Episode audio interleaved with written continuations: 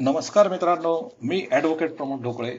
आपलं माझ्या मी पुस्तक प्रेमी या पॉडकास्टवर स्वागत करत आहे.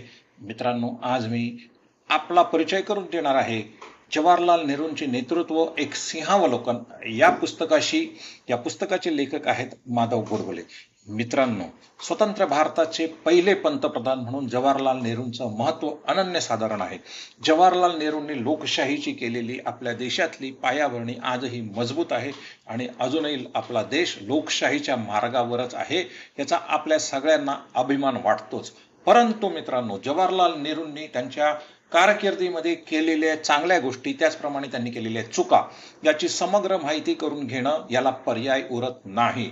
कारण सध्याच्या सार्वजनिक विश्वात मध्ये चर्चा चर्चा ज्या सुरू आहेत त्यात जवाहरलाल नेहरूंचं अपयश कोणतं आहे याच्याच प्रामुख्याने चर्चा असतात. परंतु जवाहरलाल नेहरूंची आपल्याला माहिती समग्र माहिती करून घ्यायची असेल त्यांनी केलेल्या चुकाही समजून घ्यायच्या असतील तर हे पुस्तक आपल्याला टाळता येत नाही. हे पुस्तक आपल्याला वाचावंच लागतं.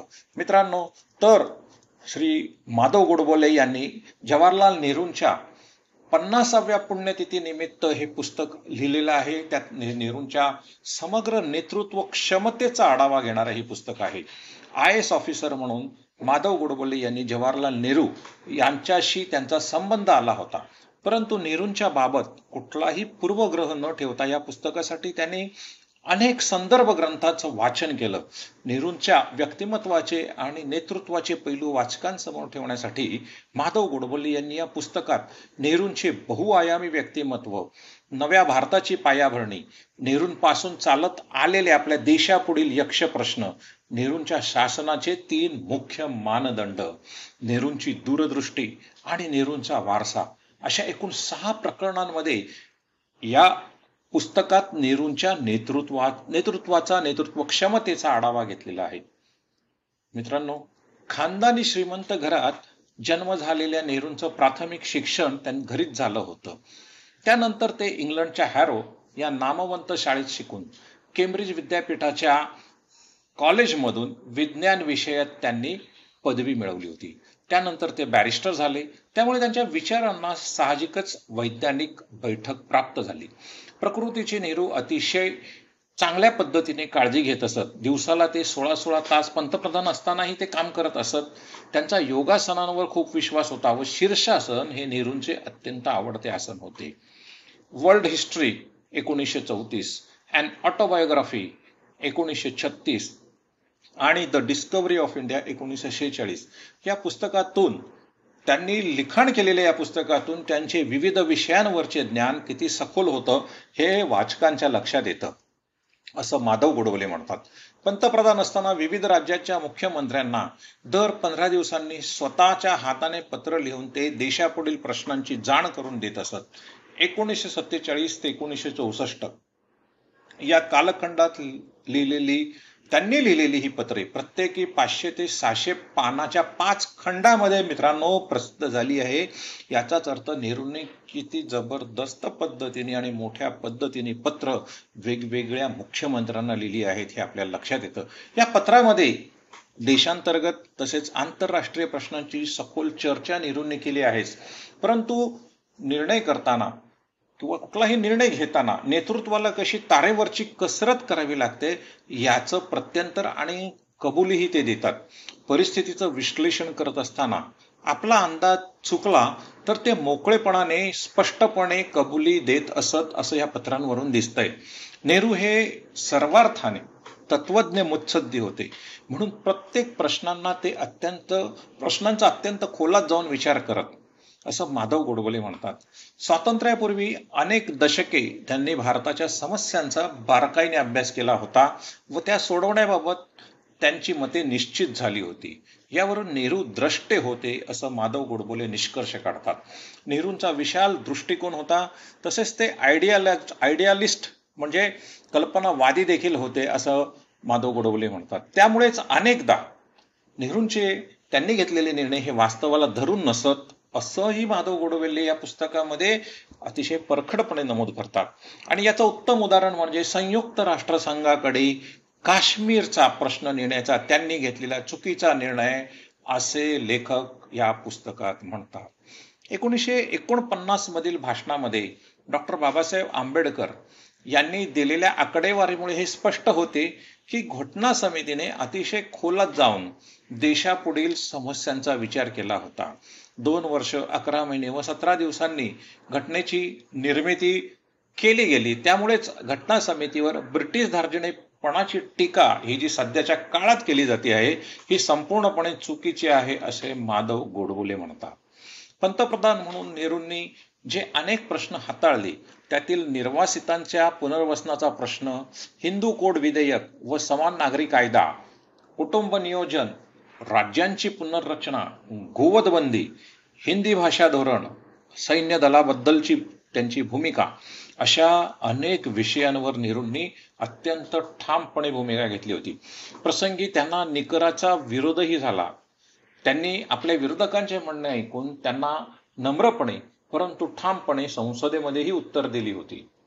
राज्यघटनेची पायमल्ली आर्टिकल तीनशे छप्पन्न वापरून नेहरूंच्या काळात राज्य बरखास्त करण्यासाठी घटनेची पायमल्ली कशी झाली याचीही उदाहरणं लेखक माधव गोडबोल्ले यांनी दिली आहे एकीकडे आपण बघितलं तर लोकशाही प्रचंड लोकशाहीवादी असलेले नेहरू दुसरीकडे आर्टिकल तीनशे छप्पन्न राज्यांच्या विरुद्ध जेव्हा वापरतात आणि राज्यघटनेमध्ये राज्यघटनेने दिलेले अधिकार केंद्राला दिलेले अधिकार याचा दुरुपयोग करतात तेव्हा नेहरूंच्या व्यक्तिमत्वाची दुसरी बाजू ही निश्चितपणे दिसून येते मित्रांनो.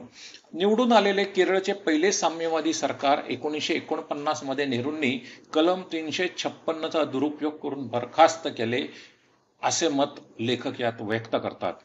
जेव्हा काही राज्य सरकारी गोवध राज्य सरकारी गोवध बंदी कायदा करण्याची करण्याच्या विचारात होती तेव्हा नेहरूंनी एकोणीसशे पंचावन्नमध्ये विविध राज्यांच्या मुख्यमंत्र्यांना पत्र पाठवून केंद्र सरकार असा करणे असा गोवधबंदीचा कायदा करणे आवश्यक व गरजेचे मानत नाही असे म्हणत या कायद्यालाही नेहरूंनी विरोध केला होता.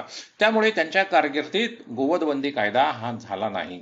नेहरूंपासून देशापुढे चालत आलेले यक्ष प्रश्न या पुस्तक पुस्तकातील या यक्ष प्रश्न प्रकरणामध्ये माधव गोडबोले यांनी भारतातील जातीयवाद आणि जातीय दंगली काश्मीर प्रश्न चीन बरोबरील सीमावाद भ्रष्टाचार राज्यपाला पदासंबंधीचा वाद राज्यघटनेतील बदल आणि नववी अनुसूची या सर्व प्रश्नांचा उहापोह केला आहे.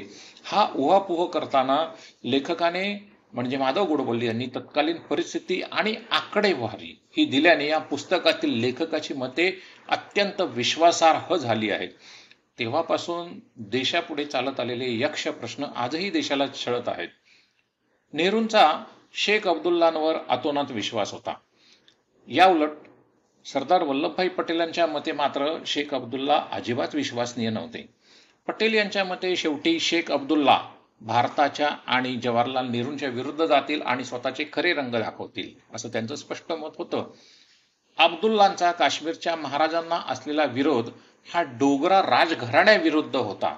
डोगरा हिंदू असल्यामुळेच तो विरोध होता असंही सरदार पटेल यांनी नमूद केलं होतं. अर्थात तीन वर्षातच शेख अब्दुल्लांनी खरे रंग दाखवायला सुरुवात केली. नेहरूंना शेख अब्दुल्लांना तुरुंगात टाकण्याशिवाय पर्याय उरला नाही. ही वल्लभभाईंची काश्मीर बद्दलची दूरदृष्टी होती तर नेहरूंचा स्वप्नाळूपणा मित्रांनो असं लेखक स्पष्टपणे म्हणतात. लॉर्ड माउंटबॅटन यांचे ईडीसी श्री सरीला यांच्या पुस्तकावरून असे दिसते की ब्रिटिश सरकारला काश्मीर हे भारतात यायलाच नको होते तर ते पाकिस्तानातच जाणे अपेक्षित होते अशी धक्कादायक नोंद देखील लेखक माधव गोडबोले या पुस्तकात करतात. चीनवर आवाजवी विश्वास टाकल्याने चीनने घात केला.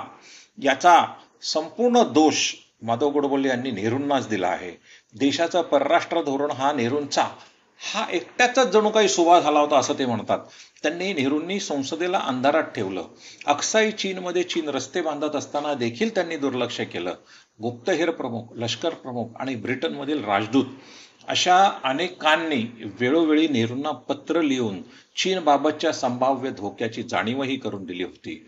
चीन युद्धाबाबतची चीन युद्धाबाबतची सखोल चर्चा लेखक माधव गोडबोले यांनी या पुस्तकात केली आहे. अभ्यासू व्यक्तींना व्यक्तींना त्याचा खूप उपयोग होऊ शकतो. भ्रष्टाचारासंबंधी प्रताप सिंग केरा टी टी कृष्णमाचारी आणि मुंद्रा या प्रकरणाची माहिती लेखकाने या पुस्तकात वाचकांना दिली आहे. भ्रष्टाचारासंबंधी नेहरूंची मते परखड होती परंतु जवळच्या व्यक्तींनी केलेल्या भ्रष्टाचाराकडे ममतेने पाहण्याचीही त्यांना सवय होती असंही लेखकांनी यात म्हटलं आहे. न्यायालयांनी न्यायालयांना दखलच घेता येऊ नये म्हणून राज्यघटनेची नववी सूची तयार करून त्यात कायदे टाकण्याची जी परंपरा आहे चुकीची परंपरा आहे ती नेहरूंनीच सुरू केली असंही लेखक यात नेहरूंना दोष देतात. संपत्ती हा मूलभूत अधिकार अमान्य करून जमीन अधिग्रहण कायदा या नवव्या सूचीमध्ये नेहरूंनी टाकला. संसदेने केलेले कायदे व त्याची दखल घेण्याची न्यायालयांना असलेली घटनेतील दक अधिकार याचा एक मोठा संघर्ष सतत चालू आहे. एकीकडे संसद कायदा करते आणि दुसरीकडे न्यायालय. ते घटनेच्या कसोटीवर योग्य आहे की अयोग्य आहे त्याचा निकाल देतात आणि म्हणूनच न्यायालयांनी केलेली ही कायद्यांची मीमांसा साहजिकच आजही पार्लमेंटला किंवा पार्लमेंटमध्ये बसलेले जे खासदार असतात सत्ताधारी असतात त्यांना आवडत नाही आणि तो संघर्ष हा सतत चालणारा संघर्ष राहणार आहे मित्रांनो. तर घटनेत घटनेतील या नवव्या सूचीचा दुरुपयोग एवढ्या मोठ्या प्रमाणात नेहरूंच्या नंतर आलेल्या सरकारांनी केला की आज नवव्या सूचीमध्ये एकूण दोनशे चौऱ्याऐंशी कायदे आहेत. हे कायदे घटनेशी अजिबात सुसंगत नाहीत. परंतु नवव्या सूचीमुळे या कायद्यांना एक प्रकारचं अभय मिळालेलं आहे आणि न्यायालय देखील या कायद्यांना हात लावू शकत नाही आणि याचा दोषही साहजिकच माधव गोडबोले यांनी पंडित जवाहरलाल नेहरू यांना दिलाय. नेहरूंच्या शासनाचे तीन मापदंड या पुस्तक पुस्तकातील या प्रकरणामध्ये लेखक माधव गोडबोले यांनी संसदीय लोकशाही समाजवाद आणि धर्मनिरपेक्षता यातील मुद्द्यांची चर्चा केली आहे. नेहरू पंतप्रधान झाले नसते तर या देशात संसदीय लोकशाही दृढ होऊ शकली नसती हे मान्यच करावे लागेल असे मत माधव गोडबोले यांनी या पुस्तकात व्यक्त केले आहे. यावरून लोकशाही बळकट करण्यासाठी मजबूत करण्यासाठी नेहरूंचं योगदान हे अत्यंत महत्वाचं आहे आणि ते त्यांचं श्रेय कोणीही नाकारू शकत नाही हे सिद्ध होते मित्रांनो. तर संसदेचं हे महत्त्व नेहरूंनी जितकं जपलं तितकं क्वचितच कोणी जपलं असेल असेही माधव गोडबोले या पुस्तकामध्ये म्हणतात नेहरू संसदेत सत वेळेवर हजर राहत. संसदेचे सर्व नियम पाळत. राज्यसभेतील चर्चेत ते भाग घेत असत. सदस्यांनी उपस्थित केलेल्या प्रश्नांना समग्र व समर्पक उत्तर देणे हे नेहरूंचे वैशिष्ट्य होते असे लेखक म्हणतात. लक्षात घ्या सध्याच्या काळामध्ये पंतप्रधान लोकसभेत किती वेळा उपस्थित राहतात? किती वेळा ते समोरच्या विरोधकांचं ऐकून घेतात आणि किती वेळा सत्ताधारी पक्ष विरोधकांच्या प्रश्नाला समग्र उत्तर देतं हा एक संशोधनाचाच विषय ठरावा. या पार्श्वभूमीवर नेहरूंच्या बाबत असलेलं माधव गोडबोले यांचं या पुस्तकातील मत हे खूपच महत्वाचं ठरतं. पहिल्या लोकसभेत काँग्रेस पक्षाची सदस्य संख्या तीनशे चौसष्ट होती. दुसऱ्या लोकसभेत काँग्रेस पक्षाची खासदारांची संख्या होती तीनशे एकाहत्तर आणि तिसऱ्या लोकसभेत काँग्रेसचे निवडून आलेले खासदार होते तीनशे एकसष्ट. आता एवढे प्रचंड आणि पाशवी बहुमत असून सुद्धा नेहरूंनी संसदीय परंपरा नियम प्रथा आणि निर्णय पाळून देशातील संसदीय लोकशाहीचा पाया घातला असं लेखक म्हणतात. धर्मनिरक्ष निरपेक्षतेबद्दल नेहरूंच्या मनात निदर्भीपणा असावा असे दिसते. जुनागड संस्थानातील सोमनाथ मंदिराच्या पुनर्जीवनाच्या प्रश्नाने पुनर्जीवनाच्या प्रश्नाने धर्मनिरपेक्षतेच्या संकल्पनेतील पटेल आणि नेहरू यांच्यातील मतभेद पुढे आले. धर्मनिरपेक्षता या मुद्द्याबाबत मित्रांनो आपल्या देशामध्ये अनेक अंगाने चर्चा चालू असते आणि धर्मनिरपेक्षतेचा घटनेतील धर्मनिरपेक्षतेचा नेमका अर्थ कोणता असावा हे डाव्या बाजू आणि उजव्या बाजू आणि मध्यम मार्गी पक्ष हे आपापल्या त्याचा अर्थ लावायचा प्रयत्न करत असतात. मित्रांनो पटेल यांच्या हस्ते शिवलिंगाची प्राणप्रतिष्ठा सोमनाथ मंदिरात करण्याचे ठरवले गेले. परंतु त्यानंतर अचानक सरदार पटेल यांचं निधन झालं आणि सरदार पटेलांच्या निधनानंतर सोमनाथ मंदिरातील शिवलिंगाची प्राणप्रतिष्ठा तत्कालीन राष्ट्रपती बाबू राजेंद्र प्रसाद यांच्या हस्ते ते केली गेली. तेव्हा राष्ट्रपतींनी अशा प्रकारे एका धार्मिक कार्यक्रमात सहभागी होणे हे नेहरूंना पसंत नव्हते. बाबू राजेंद्र प्रसाद यांनी प्रसंगी राजीनामा देऊ. परंतु ही शिवलिंगाची मी प्राणप्रतिष्ठा करेनच अशी भूमिका घेतली आणि राष्ट्रपती असतानाही ती प्राणप्रतिष्ठा केली आणि नेहरूंच्या मताच्या विरुद्ध त्यांनी तशी कृतीही केली. लेखक माधव गोडबोले यांनी धर्मनिरपेक्षतेच्या संबंधी निधर्मी व्यवस्थेशी संबंध निधर्मी व्यवस्थेशी जोडण्यात येऊ नये असं मत व्यक्त केलं. मात्र सरकारने कोणत्या धर्माच्या बा कोणत्याही धर्माच्या बाबत विशेष आस्था न दाखवता सर्व धर्मांना एकसारखे मानावे असं मत लेखकाने व्यक्त केलं आहे. नेहरूंच्या समाजवादाबद्दल लिहिताना लेखकाने नेहरूंचा समाजवाद हा भांडवलशाहीच्या विरोधी असलेला एक विचार होता. परंतु त्यांना मानवी हक्कांची पायमल्ली करून किंवा चीन किंवा रशियाने चोखाळलेला समाजवाद मात्र नामंजूर होता असं म्हटलं. संपत्तीचे वाटप समन्यायी पद्धतीने होऊन आर्थिक विकासाचा जास्तीत जास्त फायदा समाजातील निम्न स्तरातील लोकांना झाला पाहिजे आणि क्रमाक्रमाने उत्पन्नाचे संपत्तीचे व आर्थिक सत्तेचे केंद्रीकरण कमी झाले पाहिजे असा नेहरूंच्या समाजवादी समाजवादासंबंधीचा दृष्टिकोन आहे आणि होता असं लेखक माधव गोडबोले या पुस्तकात म्हणतात. नेहरूंची दूरदृष्टी या प्रकरणात पंचवार्षिक योजना पंचायती राज समाज विकास योजना परराष्ट्र धोरण प्रशासन व्यवस्था अशा अनेक विषयांवरील नेहरूंच्या धोरणाचा उहापोह लेखकाने या प्रकरणात केलेला आहे. प्रशासक म्हणून नेहरूंनी केलेले काम घेतलेले निर्णय याची सखोल आणि पुराव्याच्या आधारावर लेखक माधव गोडबोले यांनी या पुस्तकात चर्चा केली आहे. त्यामुळेच एक प्रशासक म्हणून नेहरू कसे होते हे चित्र आपल्या डोळ्यासमोर उभे राहते. आणि प्रशासक म्हणून प्रत्येक बाबीचा ते किती खोल विचार करत असत हेही लक्षात येतं. ब्रिटिशांनी दिलेल्या प्रशासकीय व्यवस्थेबाबत नेहरूंना राग होता. कारण त्या प्रशासकीय व्यवस्थेने ब्रिटिशांची सत्ता मजबूत केली होती. म्हणून भारतीय प्रशासकीय व्यवस्था ही निर्माण करण्यात यावी असं नेहरूंचं स्वतःचं मत होतं.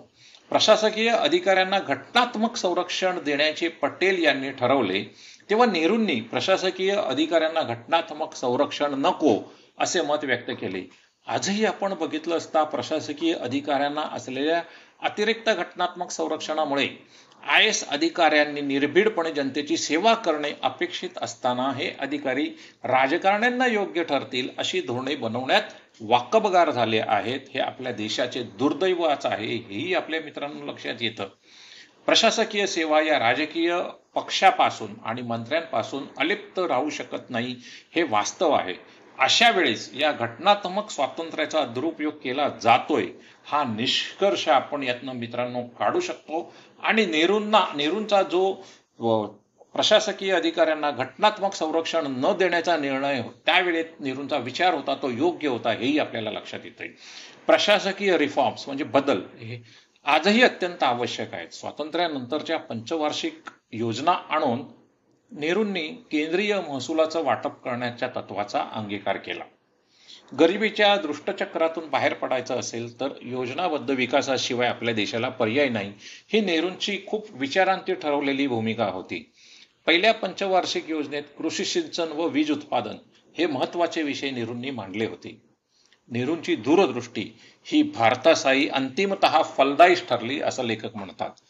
नियोजनाची प्रक्रिया सुरू केल्यानंतरच्या पहिल्याच दशकात झालेल्या भरीव प्रगतीवरून हेही सिद्ध होतं की अशा पद्धतीने नियोजनबद्ध विकास करता येऊ शकतो आणि पंचवार्षिक योजना ह्या यशस्वीच झाल्या होत्या असं मत लेखक माधव गोडबोले यांनी व्यक्त केलेलं आहे. दुसऱ्या पंचवार्षिक योजनेच्या काळात औद्योगिक विकासाचा दर सात टक्के होता आणि या दशकात वैज्ञानिक व औद्योगिक संशोधनातील प्रगती त्यात अनेक राष्ट्रीय प्रादेशिक प्रयोगशाळा वैज्ञानिक व औद्योगिक संशोधन परिषद अणुऊर्जा विभाग खनिज तेल व नैसर्गिक वायू आयोग भारतीय भूगर्भ व सर्वेक्षण विभाग खनिकर्म ब्युरो केंद्रीय जल व ऊर्जा आयोग भारतीय कृषी संशोधन परिषद यांच्या कामाचा समावेश होतो. आणि ही वाखाणण्यासारखी प्रगती देशाने केली होती असं लेखक म्हणतात. जगदीश भगवती आणि अरविंद पांगारिया यांनी त्यांच्या इंडिया ट्रिस्ट विथ डिस्टिनी ह्या दोन हजार बारा साली लिहिलेल्या पुस्तकात पुस्तकातील एका परिशिष्टामध्ये नेहरूंच्या समाजवादाविषयी काही मुद्दे मांडले आहेत. नेहरू हे प्रामुख्याने वास्तववादी होते नंतर समाजवादी असे हे दोघं म्हणतात. समाजवाद व लोकशाही या दोन्हीची सांगड घालून नियोजन प्रक्रिया नियोजन प्रक्रिया करून विकास विकासाचा प्रयत्न करणारा भारत हा त्याकडे एकमेव देश जगामध्ये होता. पंचायत राज यावर घटना समितीमध्ये आंबेडकरांनी खेड्यांना स्वायत्तता देण्याच्या बाबतीत एक विरोधी मत नोंदवलं होतं. नेहरू आणि गांधी यांना मात्र खेडे हे स्वयंपूर्ण होणे आवश्यक वाटत होते. खेड्यातील लोकांना पंचायत राजद्वारे लोकशाहीचे खरे शिक्षण मिळेल असे नेहरूंना वाटायचे. परराष्ट्र धोरण याविषयी नेहरूंचं परराष्ट्र धोरण याविषयीच्या प्रकरणामध्ये लिहिताना नेहरूंच्या नॉन अलाइनमेंट या धोरणाची अतिशय सखोल चिकित्सा माधव गोडबोले यांनी केलेली आहे. सर्व जगाचा प्रवास नेहरूंनी केलेला असल्यामुळे जगाविषयी त्यांचे काही विचार निश्चित झाले होते.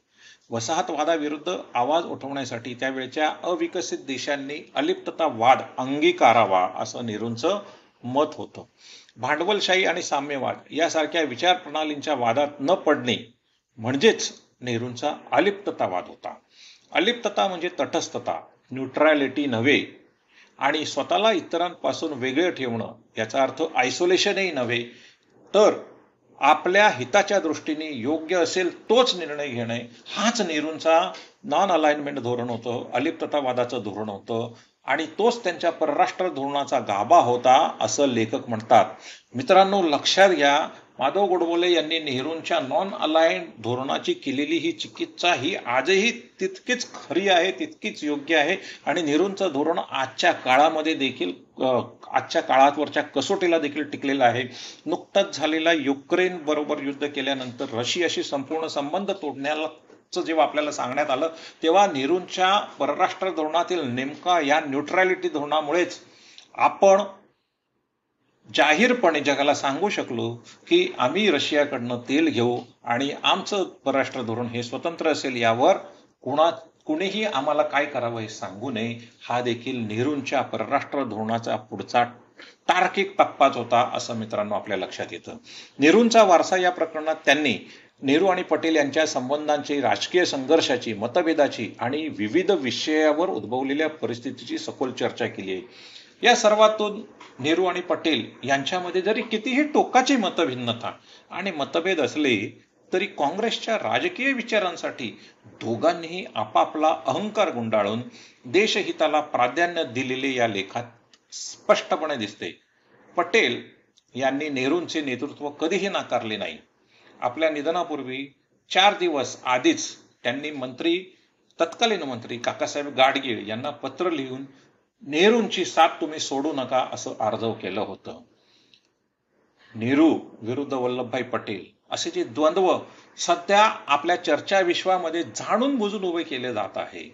तर हे आभासी द्वंद्व हे किती अयोग्य आहे आणि किती चुकीचं आहे आणि भारतातील नागरिकांच्या आणि मुख्यतः विचारी विचार करणाऱ्या नागरिकांच्या विचारक्षम नागरिकांचा बुद्धिभ्रम करण्याचं हे जे काही नवीन तंत्र सध्याच्या सोशल मीडियामध्ये सुरू झालेलं आहे त्याला दिलेलं हे माधव गोडबोले यांनी हे उत्तर आहे की नेहरू आणि वल्लभभाई पटेल हे स्वतः जरी कितीही त्यांच्या मते मतभिन्नता असले तरी राजकीय दृष्ट्या ते दोघंही मजबूत होते एकत्र होते. तर मित्रांनो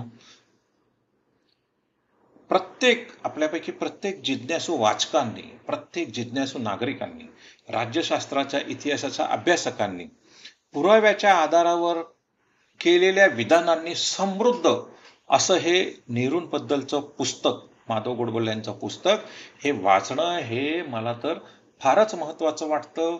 जवळजवळ कंपल्सरी आहे ते तुम्ही जरूर वाचा. आणि वाचल्यावर जर काही वाटलं तर माझ्या संपर्कात तुम्ही तसं या. मी तुमची आपण या विषयावर चर्चाही अधिक करू शकतो. धन्यवाद मित्रांनो. पुन्हा भेटूया. पुन्हा एकदा अशाच एखाद्या पुस्तकाबद्दल. जरूर बघत राहा ऐकत राहा माझा मी पुस्तक प्रेमी हा पॉडकास्ट